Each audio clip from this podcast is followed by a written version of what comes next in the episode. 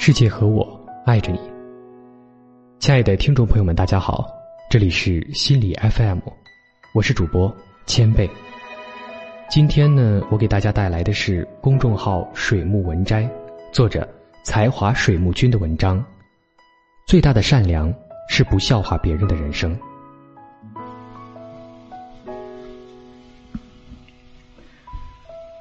最大的善良是不笑话别人的人生。以前听过一句话：“不要贸然评价我，你只知道我的名字，却不知道我的故事；你只听闻我做了什么，却不知道我经历过什么。”其实，没有谁有权利去评价、干涉他人的生活。就像翻别人朋友圈，最忌讳在人家晒幸福的时候秀优越感。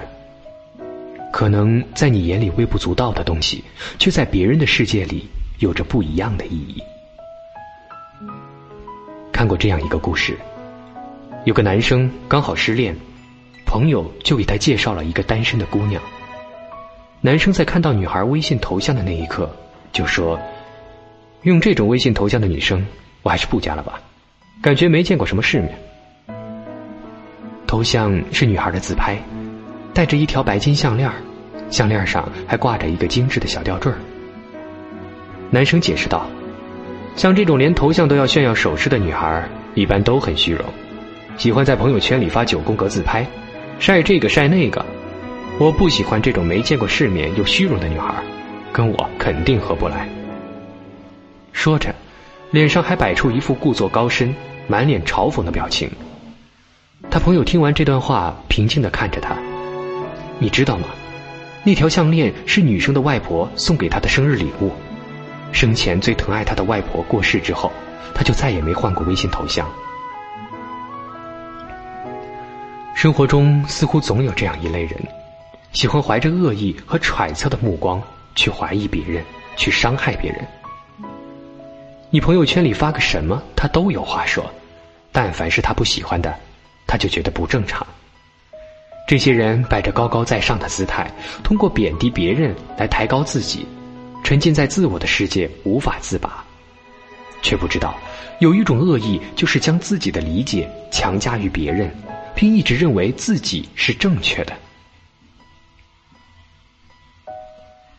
心理学上有个词叫做投射效应，在认知和对他人形成印象时，以为他人也具备与自己相似的特征，把自己的感情、意志。特性投射到他人身上，并强加于人。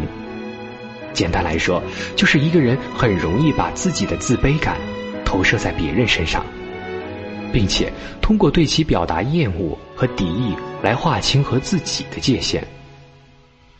都说见心知性，你心里想什么就会看见什么，遇见什么相信什么，你是什么样的人就会看到什么样的世界。你表达着对别人的态度。同时，也在定义着自己。你眼中讨厌的别人，或许就是心中隐藏的自己。只是，这个心中的自己不被接受，甚至被你厌恶，所以把这种感觉转移给别人。就像孟非说的：“所有的优越感都不是来自容貌、身材、知识、家族、财富、地位、成就和权利，它只来自缺见识。”和缺悲悯。一个人看不惯的东西、人和事越多，这个人的境界也就越低，格局也就越小。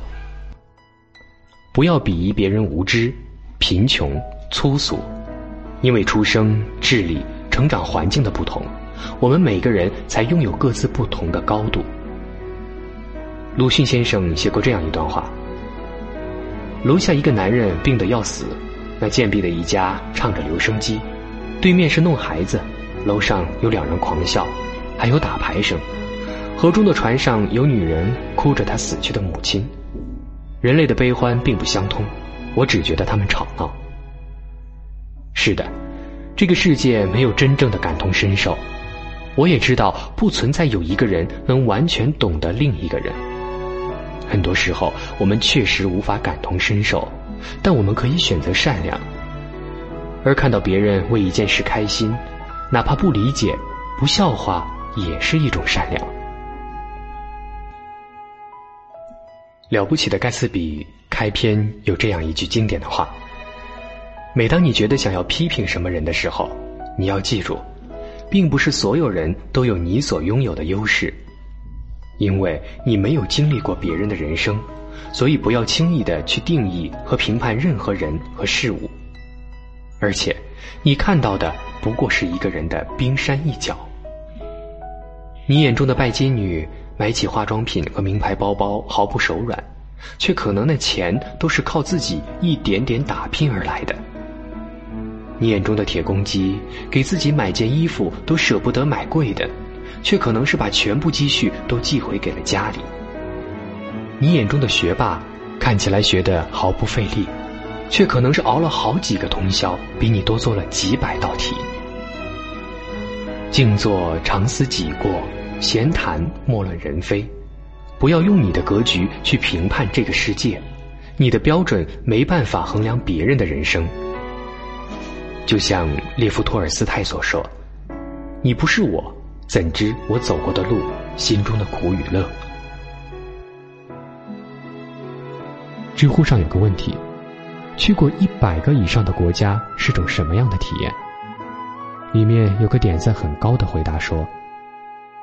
懂得了这世界上没有绝对的正确，能够接受别人有不同的三观和其衍生出来的思考方式。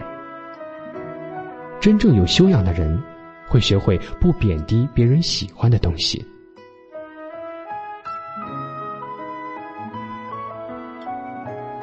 如果喜欢这期节目，欢迎留言和分享。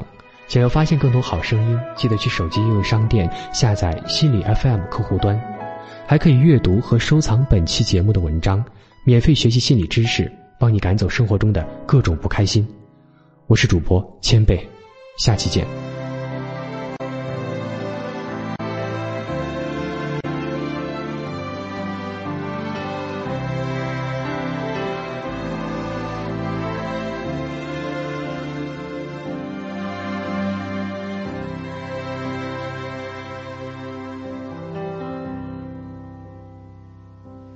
谁没有一些刻骨铭心事？谁能预计后果？谁没有一些旧恨心魔？一点点无心错。谁没有一些得不到的梦？谁人负你负我多？谁愿意解释为了什么？一笑经风云过，活得开心心不记恨，为今天欢笑唱首歌，任空吸吸收新的快乐，在晚风中敞开心锁。谁愿记沧桑，匆匆往事。